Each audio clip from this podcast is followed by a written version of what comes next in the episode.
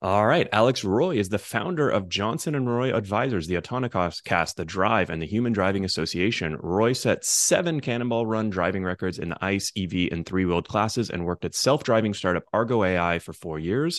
He's the author of The Driver, producer of Apex, the secret race across America, and chairman emeritus of the Moth storytelling series.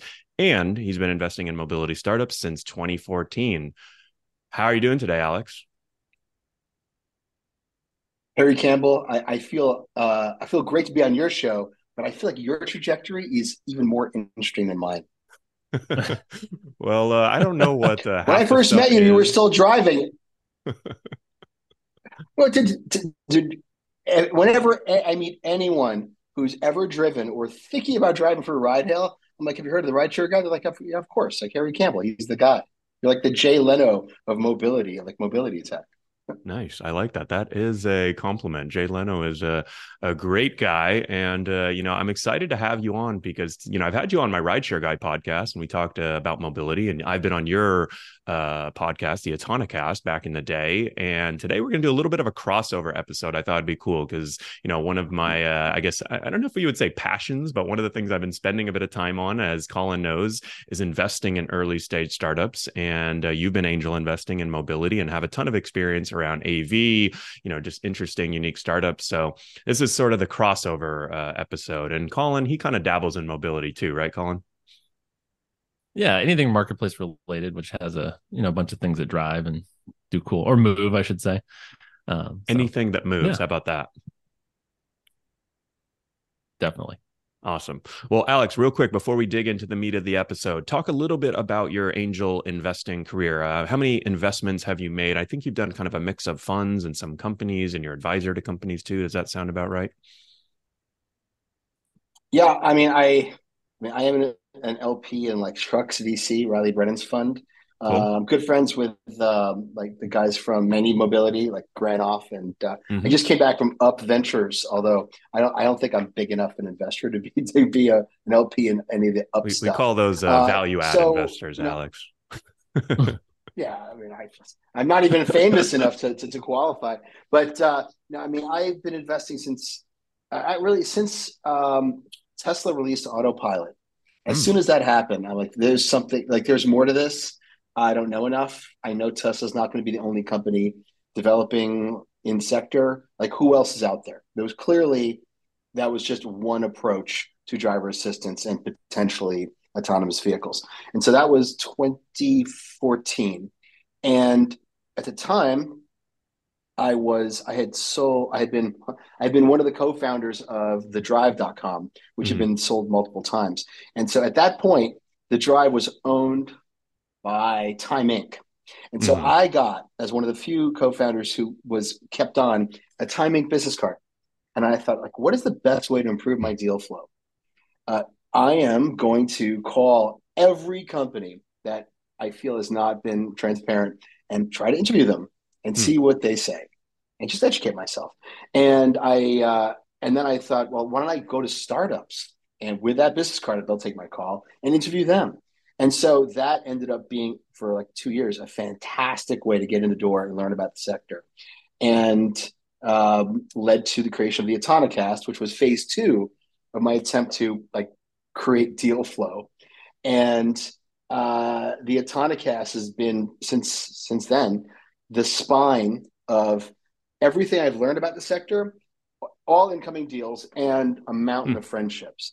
Uh. And in fact, being just learning of you and meeting you is a perfect example of that. Back in 2017, like there, 2016, 2017, unless you were a Tesla fanboy, there wasn't a lot of other content to mm-hmm. read. And most analyst reports, I mean, I think, I think Harry, whether you know it or not, you are way more knowledgeable about like fundamentals of the sector than almost any analyst at a bank. And this is it. Like you've got to teach yourself or listen to people who have taught themselves to be a great angel investor in any sector, but especially this one. Yeah, interesting. There's just too much hype. And as you know, I'm an avid listener of the Autonocast. And, you know, I guess to me, if, if someone asked me what the Autonocast podcast was about, I would say that it's three good friends who discuss the world of mobility. But I think there's also a clear focus on AV. It seems that, you know, I think you guys cover most of the big news, the big developments there. Is that sort of your, you know, you, you know, I mentioned in your profile that you worked at uh, Argo AI also for four years. Is that sort of what people think of you as you know the av guy um, or is that kind of your niche or is that what you're most excited about or how do you think about that kind of space i mean i'm most excited about driver assistance hmm. um, hmm. i only joined argo because of elaine herzberg um, uh, echo, not accident crash which killed her uh, with the Uber atg vehicle back in 2018 uh, so i as a result was stumbled into the AV sector because I was a known critic. And uh, if I going back in time, uh, I mean, I'm glad I did. I'm glad I joined Argo, but I wish I had banged the drum louder for what I've been saying since 2015, which is that driver assistance and and as yet unmanifested versions of it would be a much bigger market in the next 10 maybe even 20 years than av itself mm. but I didn't know how to build a career around that. Nobody wanted to hear that in 2017. Uh, For the, those who uh, in, may not know, what's driver stuff, what's driver assistance mean? Uh, so you don't have you your know, normal mobility uh, any, expert listeners on this pod. All right. So any vehicle that any, any every vehicle you could buy today has some form of driver assistance or Got known it. as ADAS, Advanced Driver Assistance System. And so anything that requires a driver to sit in the seat and do anything is a form of driver assistance. Anything that allows you to get out of the seat and sleep in the back, that's a that's an autonomous vehicle. Mm-hmm. And anyone who tells you otherwise is either confused uh, deliberately or by ignorance. In fact, I'd say that one of the biggest impediments to investing in driver assistance uh, or any kind of self-driving autonomy is that only the, no one but the engineers talks about it in a clear manner. Mm-hmm. So press releases, news stories, media coverage is often so mangled that it just makes it harder to filter what might be innovative. And that's that's a big problem. The um, your question about the Autonocast and a focus on AV, it it just happens to be AV has had the most hype and nonsense around it. Therefore, it's always a topic. And my co-host Ed has built his entire career around taking down Elon Musk, which you know, oscillates between a focus on EV and you know range estimates and AV tech, which I think we all know that Tesla is, is um, you still have to sit in the in the seat, so it's not really self driving. Got it. I'm intrigued uh, by uh, you know, you guys have both been in the space early um, and just watched it come. And I think I was more of a bystander watching, you know, Uber and really kind of coming at it from that perspective. But um, for you guys, like if you look back, what were the hallmarks of what you considered the best investments in the space? Uh, well, I don't know if there's such thing as a best investment in anything related to self-driving yet, um, because the well, the, or I mean, good company now Waymo. Well, Waymo, you, you, still can't buy shares. I mean, I, I guess indirectly if you bought Alphabet. Um, there, you know, just uh, the other day, um, a, a a company that has been largely overlooked because it was raised much less money and, and has been a very um, smaller deployment. May Mobility uh, just announced a hundred million dollar Series D. So that's really interesting. I mean, full disclosure, May is a is a company in the trucks.vc portfolio, so I'm indirectly you know an investor. Um, May is really interesting because May, like uh, another company, uh, they do um, fixed route shuttles, autonomous shuttles, what's called level four.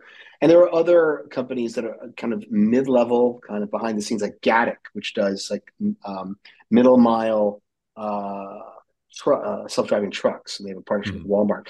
No one talks about Gatik or May in the general media. It's just not, they don't have, they're not the deployment scale or the fund, they haven't raised that as much money. But they're literally trucking along, um, raising money, meeting milestones that were n- not as ambitious as the big companies, but they're meeting them. And they've received a little bit of, well, Gatik's got a you know, clean bill of health. Uh, May I think May's got a clean bill of health. They, these are these companies are going to become something. I mean, a hundred million and is nothing to sneeze at, right? Nothing to sneeze at. And so, you know, think in the scale of the amount like what Cruise has raised and Waymo in the you know, billions or tens of 1000000000s mm-hmm. You know, Gatik and May are just not a big deal, and yet uh, those are probably going to end up having been great investments for the early for the early investors. Um, I can tell you one of my um, a, an investment that was good for me career wise, but not great as an investor was in 20 how many years ago was this 18 i can't remember. There, were, there was a rush to uh, of simulation startups. Mm. and uh, very few have survived. And many of them were like ver- sector vertical focused. So a great founder uh, is a guy named warren Ahner that uh, have you met him? Harry no. do you know warren? Warren is in the circle of um, he's an engineer. He was at Ford for years. He knows a ton about security and a ton about AV and driver assistance and sensor hardware. So he had he had a sensor uh, a simulation startup, and he explained to me something that no analyst or journalist was capable of explaining, which is that not all simulation is the same. Everybody, mm-hmm. every AV developer and every OEM needs simulation to know if the suite of hardware sen- hardware sensors and the software behind them can function. And if you if something bad happens, you hit something or someone, you want that to happen in a simulation. So the quality of a simulation matters. And it made sense six years ago to invest in a simulation startup that had a, a profound technical advantage. The, the fidelity, another word for accuracy, was just higher. And so I, I put money into uh, this company called, oh my God, it's completely spacing the name of, this, of the company. Warren was the founder. They were called Right. Warren's company. Let's call it that. Great simulation stuff.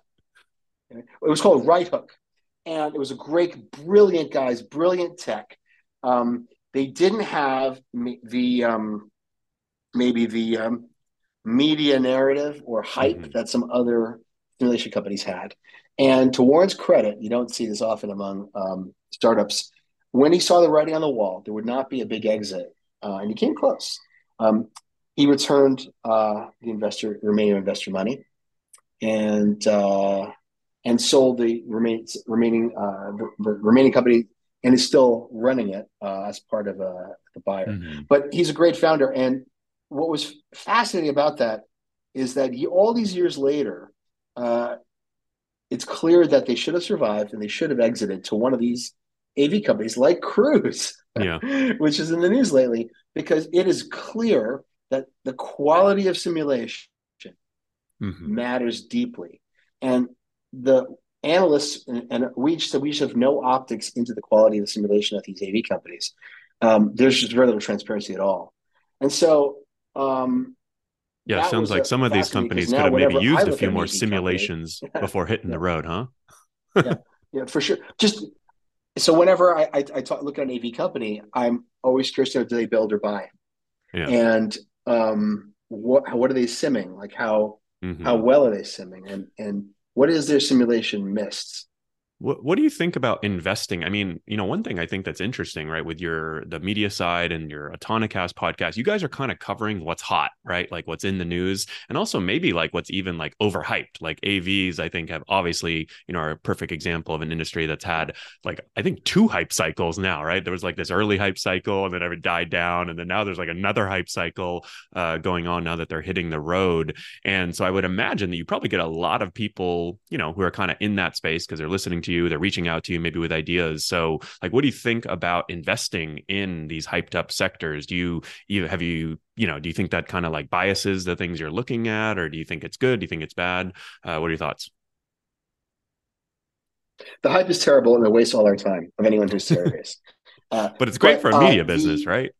Yeah well yeah i mean the Autonocast is, is not ever meant to be like a cash flow positive thing. It, it, literally wasn't an LLC until quite recently, and we're six years in.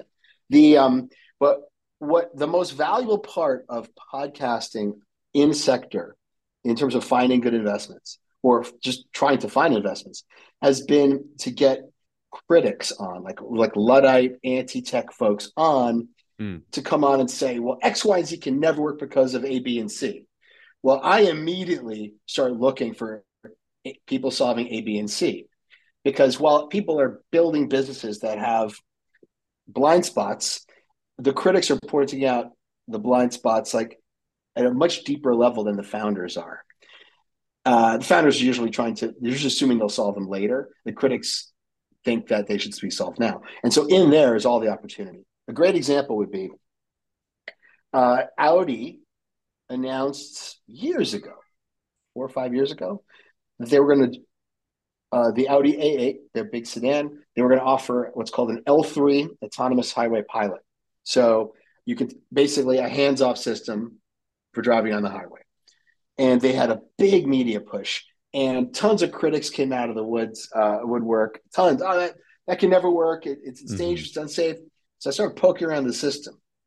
Well, it was missing something. It was missing something that uh, doesn't have an engineering title name yet, but I'll call it a transition management system, a system for knowing if the driver is ready to put their hands back on the wheel, if they fall asleep, or if they're watching a movie, or any number of things. Audi didn't have one or not they never announce if they had one or not but a few months later they very quietly canceled the uh, consumer release of that product mm-hmm. so that was years ago recently mercedes-benz announced the an l3 highway pilot system big fanfare first such system to pass german regulatory approval and it's going to work in the united states in a couple of states yada yada the same literally the same people were like well that can never work Where's their train? Where? How do you monitor the driver? And Mercedes' response is that they um, they have a camera that looks at the driver that evaluates their ability to do so.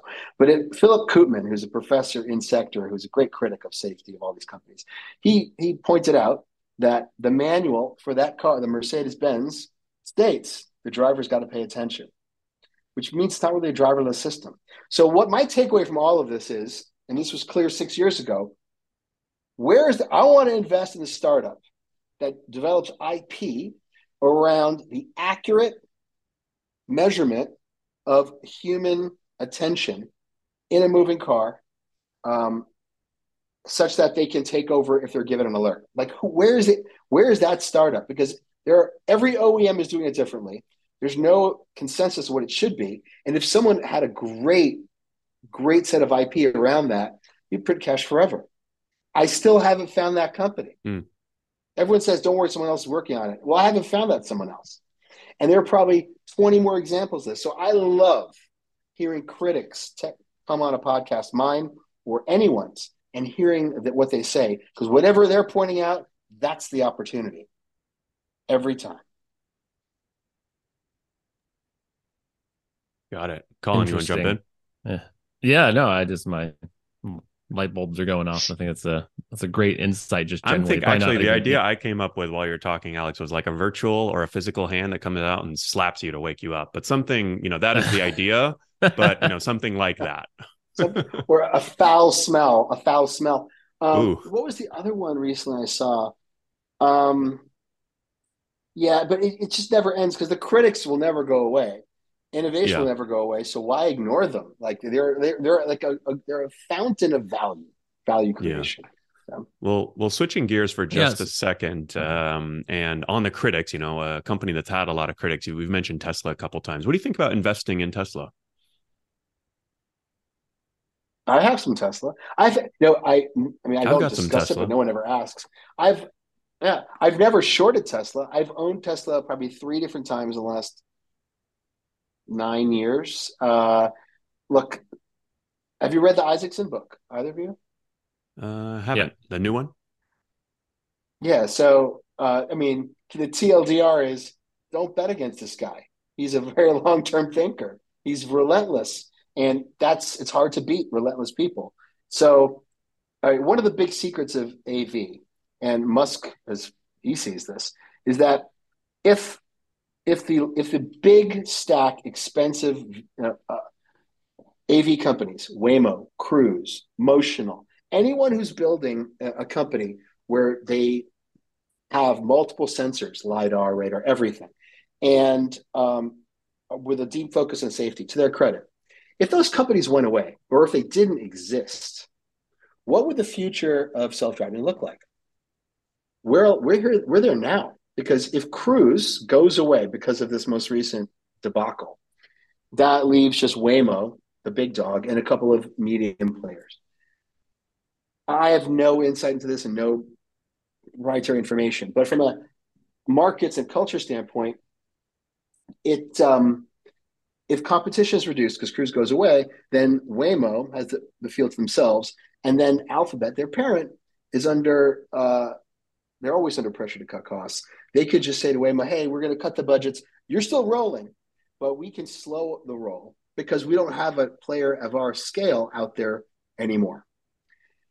If that happens, that that seeds time to Mobileye and Tesla, who are both developing um, AV tech. I mean, Tesla's vision only, and Mobileye is vision plus a. They have two stacks: vision plus lidar and radar, and they merge them together. But fundamentally, the AV race has never been between the com- companies, but between theses. It's between vision only or vision primary, funded by revenues from operating businesses with, with other streams. So Tesla sells cars, Mobileye sells hardware, and they're profitable. That's one set. And then the other side is everyone funding out of VC dollars. Mm-hmm. Those are the two theses. Nothing to do with the tech itself. And so if Cruise goes away and it's just Waymo, and if Waymo should slow their rollout, then another reality comes into play, which is the vision only or vision first guys will eventually come out with something which is self-driving, uh, whatever you want to call it, autonomous, driverless. It may ha- it will have a different set of behaviors, um, or let me say, they'll have a different standard for what safety is because they have fewer sensors, so they have to develop more compute and other aspects of the system to deploy, which means that there is going to be a lot more innovation to come. Because what do you need if you're a big stack sensor multiple mode company? You need to get those things smaller and cheaper fast. You need to, those companies need to buy startups or invest in startups that are doing miniaturization of hardware, that are doing uh, things with less compute, that are doing, you know, uh, compute at the edge, a universe of stuff. Um, without that stuff, the multimodal companies don't survive in a market where um, time is against them. And so I'm always looking at yeah. sensor companies. Even today, there are still sensor companies being started that are doing interesting things. And so, I mean, the, the cliche is that the you know the biggest opportunities when the market's the worst. Totally true. Yeah. like, no one thinks AV is going to happen. But everything developed for AV has applications downstream in driver assistance and also in micromobility. I have a. It seems like the. And look, I don't know anything about this space at all. I'm realizing, but it seems like everything is investing at the uh, like kind of the platform level right now, and like the tooling level rather than the application level, uh, which I think is yeah, I get that the application may be like self-driving just in and of itself, right? Like you're not having to drive, but that is, like isn't necessarily outside of selling a vehicle that could do that. Like, isn't the much of a commercial application outside of that? Like, what are the things that get enabled by this? And so I, I'm I'm intrigued by like what you think are like the second order investments to come, like out of this. Like, let's say I, I think it's assumed it will, will work eventually, right? It's just will it take longer than people think? Probably but now what's what's next out of this like once all the sensors are in place once all the technology's there you know what's the really the big bang here well uh, there are applications that are working now in construction and other and things like that with like limited design ODDs means operational design domain limited structured environments there's businesses there already uh, and that those are growing the on the other side uh, so in my consulting work, I've just taken on my first set of clients outside transportation that are in parallel verticals. Um, so directly adjacent is construction. And so my thesis is, is that 3D printed walls. We've heard there's companies out there doing 3D printing, there's 3D printed wall companies, and that got a lot of hype too. And those companies are analogous to like limited drive, like automatic like emergency braking. They do very little. What does a 3D printed wall comprise of like the actual labor of a house?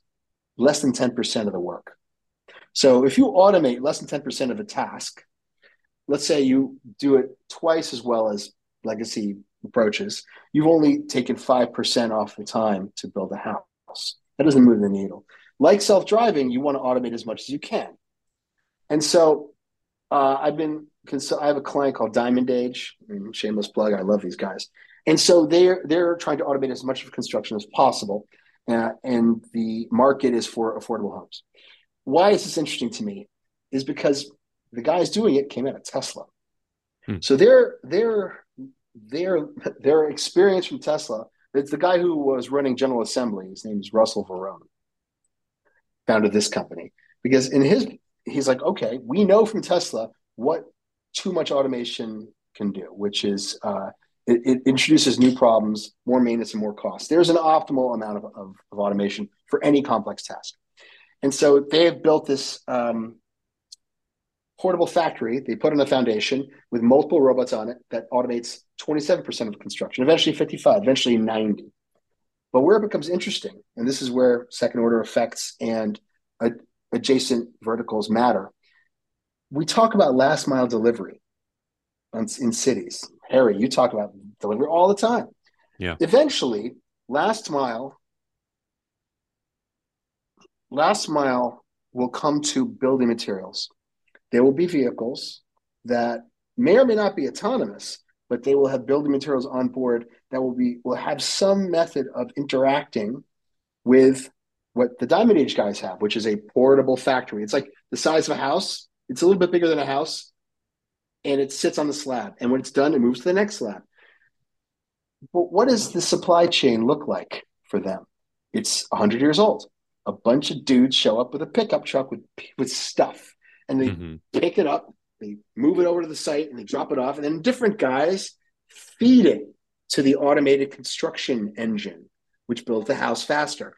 So the, to close the loop on automating home construction, which is a real problem in this country, we need more homes you need to apply the same hardware and software to different parts of the loop.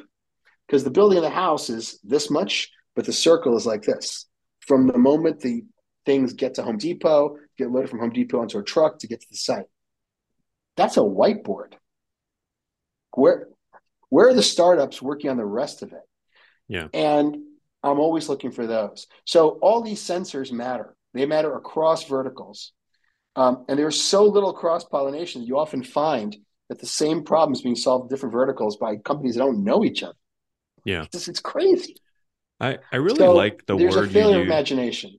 Yeah, I really like the word you used, uh, parallel, right? Like you're sort of looking at these opportunities that, you know, are like construction and AVs on the surface might not seem like they have a ton in common, right? But I like I often tell people like with my fund that I'm investing out of, I look for adjacent opportunities, right? If it's like rideshare or gig economy, you probably have to pay me to get me involved in the company, right? But if it's something where, you know, truck driving, I'm not an expert in truck driving, but like, hey, they're all owner operators. They have sort of that similar P&L, right? They have all the same same challenges, you know, the last mile, uh, first mile, last mile issues, picking up and dropping off, right? It's kind of the same concepts. I like that, uh, you know, kind of adjacent industries. So along that line of thinking, I, I totally just made up this game right now. I'm going to give you a few buzzwords, Alex, and verticals, and you sort of tell me what you think quickly. Good investment, bad investment. Colin, if you want to throw any into at the end, and then we'll expand on one or two of them. How does that sound? I just made up this game, so it could go well, it could go poorly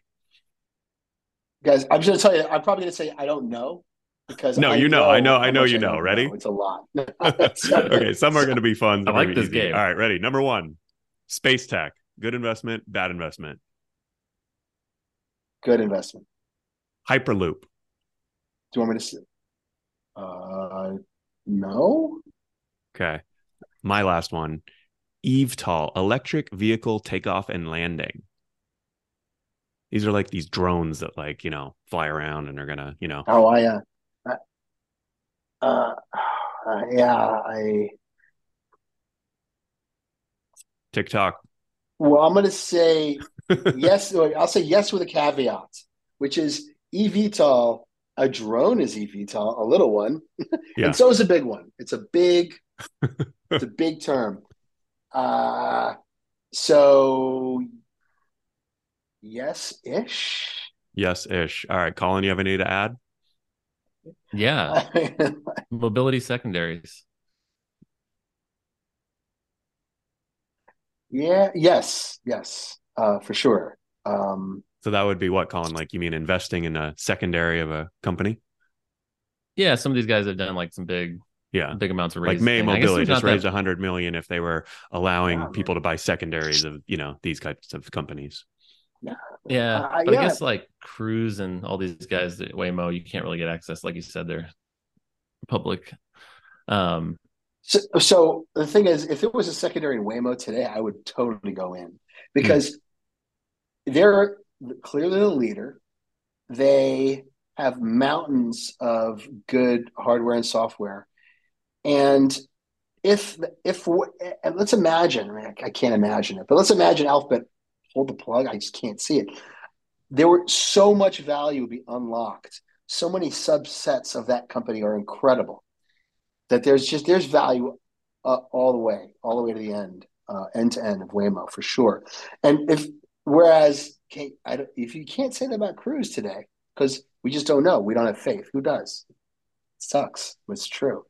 Yeah, I mean, Colin, you're in Austin. You've seen these cruise vehicles popping around. What Yeah. do we uh so cruise, Alex, not a buy. You're uh bearish. Yeah, I'm bearish, but you know I'd be bearish even if the tech, even if they showed up in six months and with tech that was great. Let's imagine there was a transparent metric where you could compare their tech with someone else's.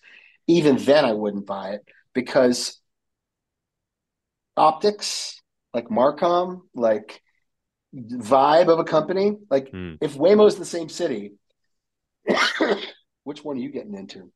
Yeah. Same I mean, price. I sort of, Like, you know, I think there were a lot of jokes about Cruise. You know, they're getting stopped. You know, they're like having trouble. You know, they're piling up at intersections in San Francisco, and you know, they're going slow in Austin. I mean, I saw a couple, and like, I guess I don't think you need to be a rocket scientist to realize like they've got a few bugs, you know, that they're working out. And then, of course, they had this big issue and the, you know, sort of bad optics around how they handled it. And it's like, I don't know, man, that's kind of scary that you could uh, raise billions of dollars and then sort of. Do you think this is like a you know they're done or they're going to have a big uh, uphill battle what Uh, lessons can don't be learned for you I know think uh, younger founders younger uh, startup folks from this whole well, cruise debacle when I talk to, all right, so Kyle Vogt, he's not stupid. He's brilliant. He is. Um, but when, uh, you know, so the, the IQ of a founder must be high. There's no, there's, you can't skip that. It's not possible. That's, that's table stakes. But the EQ has to be proportional to the market in which one wants to sell. And pe- people who criticize Silicon Valley are often criticizing what the, the gap between tech, technical capability and the um, EQ uh, that's missing from the leadership.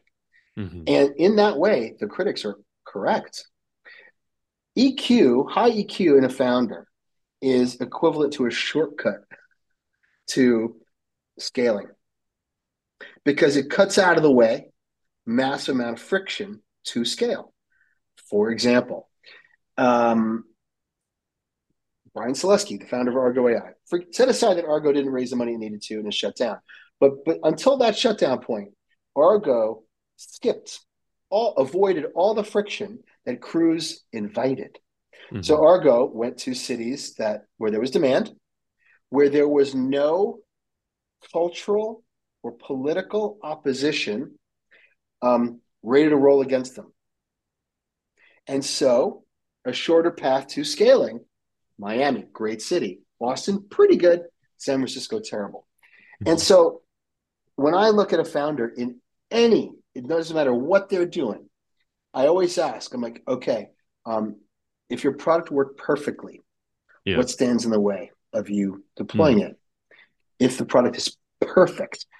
And this is where eVTOL has an issue. Because first, we don't yet know Like we have never, no one's ever seen. I've never seen real data around the safety of of passenger carrying eVTOL. I think it's solvable. Let's so let's put that aside. What remains?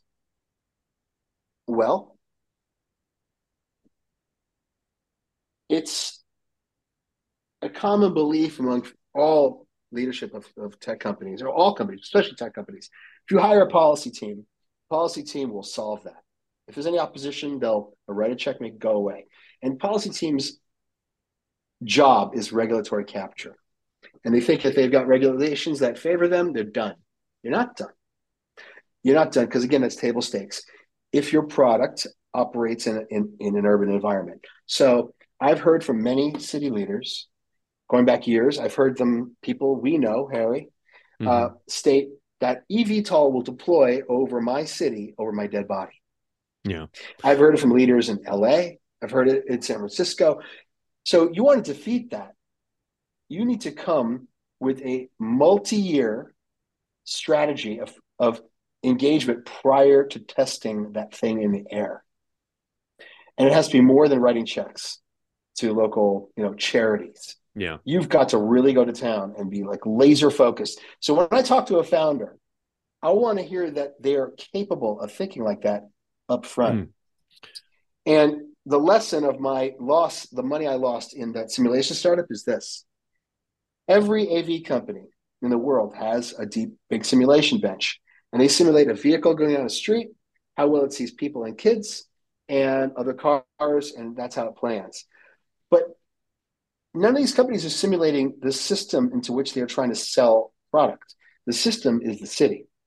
And you don't even need a simulator to know that San Francisco has a, a communities of people who will oppose you no matter what you're building, even if it's good. Yeah. And no one thought to anticipate cones by getting put in the hoods of cruise vehicles. That's a failure of imagination. And if I was yeah. looking at cruise 10 years ago, I would have asked, what do you think your biggest risk factor is? And if they didn't say the people on the ground in this city, mm. I would never have written a check. Yeah, no, I think that's a really good lesson for founders because obviously there's always a sort of thought, you know, what's the first city that I want to deploy in and what is the next set of cities that we're going to expand to, right? That's always on, you know, the decks. And and I think that a lot of people focus more on the business opportunity, right? Like I've worked with companies like, "Hey, let's do some, you know, some testing to see what the acquisition costs in these five different cities are so we can, you know, potentially launch in the one that has lower, right, where the demand is." But I don't think people like I always hate, especially in startups. I think it's sometimes very unfair to look back and say, like, wow, that was the dumbest idea. It never was going to work. But I don't know. I'm looking back and like, who thought it was a good idea to launch cruise in San Francisco? seems like a pretty stupid idea. The thesis was that it's the it's one of the hardest cities in the country, tied with Boston or New York. And if you can if you can succeed there, you can succeed anywhere. But you have to then mitigate the risks that come with that. The risks were not like technical. Mm. I mean, they're technical, sure, but the other risk. Yeah, if That's cruise AVs worked perfectly today, there would still be opposition to them because opposition is not to. It's not just to an autonomous vehicle, which is a jobs component, or autonomous vehicle for good for safety. It's for existing. Yeah. No, I really like that. Like, if so, you are going to launch in San Francisco, thing. it's kind of, I think, you know, it's okay to have that sort of in mind and, hey, this is going to be a huge challenge and reason, but it's like, what could go wrong? And like, who can you get on your side? I actually saw Waymo release this really cool video yesterday that sh- sort of showed how their technology, like, I, I think it actually warns the passenger, like, not to open the door, may even lock the door if they notice a bicyclist approaching, which is kind of similar. You know, Uber will send a push notification if you're on a highly trafficked, uh, bike street, but you know you can still open the door and nail a biker. And you know for bike, you know people that ride bikes, dooring. This is called dooring. This is a huge issue for them. So I could imagine like, hey, if you're an AV company, you're coming to launch in San Francisco, all those bikers like uh, may not love you, but if you kind of go and say like, hey, here's one of the you know here's like the top five features that we're going to be bringing, and you know kind of like get them on your side from the get go. Somewhat like a group who may have opposed you, now they're going to be kind of on your side. I, I think that uh, you know makes makes sense. You're two thousand percent correct.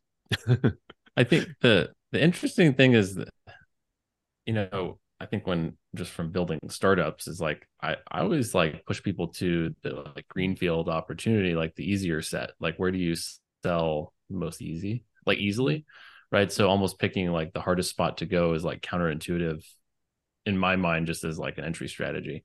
Um, I mean, maybe I'm maybe I'm wrong, but you know, like I guess take a market like Austin, right, where um, I, I so it's funny you brought up uh, cruise the other day. I was like picking up my son from school, and this one came around the corner, and it was like inching at me, like trying to get in, and we were all in line to pick up. Right, and I was like, I took a video of, it and I was like, I don't know what this thing. like, come doing. on, bro. It just no. was like yeah, like inching towards me like slower. And I was like, I think this thing might hit me. Um, it didn't end up hitting me, but it was like at least, I don't know, it was like a foot away at most. Um, but I, you know, it's I still find it interesting about all this is that is the application side of it, right? Basically, they're going with ride sharing because that was kind of like I just thinking maybe it felt obvious of the way to do this or like the most proof, like the best proof point of it. But I still struggle with the idea that like this is like a problem searching for an application, right? Like, is it like, and I know there is applications, right? And maybe we don't know it. It's kind of like the iPhone, maybe when it originally came out, like we just don't know what it unlocks. Uh, but I, I guess I'm straight. That's where I'm like, you know, thinking of investability in the space. I just keep thinking about what, you know, like what's the there there with business? Like what, what business happens out of this? Like what gets created value wise? Well, I mean, there are obvious small ones like automated, yeah. um, automated parking payments it's just a small thing, and yet still not solved. But there are people trying to solve it. Um, automated um, parking. If that would work, does anyone sell a car that could park itself reliably? I've never seen it. And yet, wouldn't everybody want that? Sure. Requires all the same hardware for self driving, except it only has to do a few things. There's one that very much closer to uh, I think about a lot when I listen to your uh, ride the rideshare guy podcast, which is all right, if at some point Tesla and someone else, probably powered by Mobileye, will offer privately owned vehicles capable of some autonomy, uh, driverless operation. So at that point, we have to start talking about dual mode vehicles. The vehicle I drive somewhere, maybe I don't drive it, it's mine, and then I get to work. And what happens? The fantasy that has been sold and no one has seen this come to fruition is that your car will go park itself somewhere. But Elon's thesis is that your car will make you money while you're not driving it. So since Musk has said that any Tesla that is ever used in a robotaxi network must be on the Tesla platform, the Tesla network, which means, now here's where the opportunity comes in, which means that a network like, like Turo is perfectly positioned to become a rival to Uber, Lyft, you know, and Tesla. Because if I had a Tesla, or sorry, if I had anything, a non-Tesla capable of any autonomy, I would put it on the Turo. I would put it on Turo for rent by the day or for Robotaxi by the minute. So if Turo could close that circle, so for that to work, you now need um, there are these uh, fleet management platforms used. I mean, Harry, I forget what they're called. There's a few folks out there who do these management platforms for people who manage multiple Turos or multiple ride hail vehicles um, mm-hmm. they rent out. So someone is going to start a new platform or a plug-in for an existing platform, which helps manage these robotaxi fleets plugged into anything in Turo or something else. We haven't seen this yet, but we can see the contours of it. And it that network would have to that startup would have to do something that Waymo and Cruise do, but Tesla does not, which is customer assistance. You get into Waymo or Cruise, there's a problem, you can call somebody. But Tesla, even if they develop robotaxi, doesn't have a call center. And they have, so somewhat a third party's got to build that business offering call center mm. support to Tesla for their Tesla uh, network or for people who crowd crowd provide vehicles to a rival network for some future robotaxi uh, fleet. We haven't seen any of this yet, but it's inevitable. And so I'm always looking for startups that are going to solve problems that have not quite percolated. So I could be the first guy in or the second guy. Very cool. Well, I know uh, we touched on a lot today, a lot of AVs. Um, if folks want to learn more, listen from you, I think we'll leave a link to your podcast, the Autonocast. And I know, uh, I think Twitter is your most active platform. Does that sound about right? It is. Where can people uh, find you? Is. And um, pitch uh, you, learn from I'm you. Alex Roy. I'm I'm Alex Roy 144 on all platforms. Wait, can I plug my business? Can I, can I Yeah, plug my? do it. I mean, you've already Johnson plugged it and like five times. So Um, what's another? hate- Keep going. well, well, well, let me say this. Um, I hate consultants. I hate them because they always look for long-term contracts and they'll delay and postpone. It's all foreplay, and Yeah. it's just there's not a lot of value there. I, uh, Colin's a uh, consultant, just FYI. if you would like to hear, Oof. oh, wait, Colin, but you're not with McKinsey or any of these guys, right? No, But no, so- no. Um, if you would like guy. unfiltered advice, unfiltered advice that I, I can deliver in usually one hour, but I'll stretch it out to three months if you like. That's the limit of my engagement. Johnson and Roy is the mobility con- advisory for you. Ooh, I like that pitch. That is a pitch. I'm gonna have to check these Uh. prices, see if I can afford it. Um, awesome, Alex. Well, I appreciate you coming on and chatting all things AV mobility investing, and uh, we'll do it again soon. Thank you for having me on, Harry. I'm your biggest fan.